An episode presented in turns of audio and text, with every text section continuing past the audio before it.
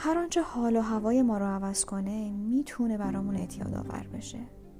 اعتیاد به پول یا ناهوشیاری مالی می‌تونه منشعی باشه برای سایر اعتیادها. به همین دلیل باید زودتر شناخت و درمانش کرد.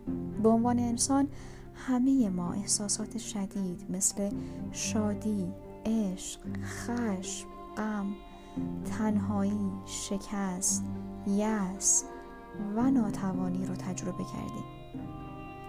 قضیه اونجایی مهم میشه که ما این احساسات شدید رو با رفتارهای ناکارآمد موقتا خفشون می‌کنیم.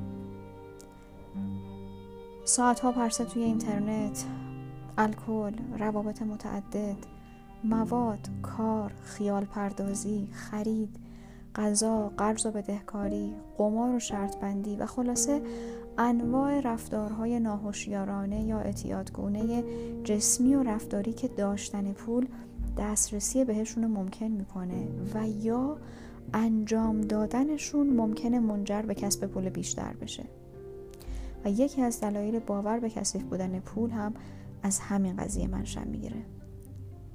نمونهش هم پولدارهای بدحال حالا از هر نوعش.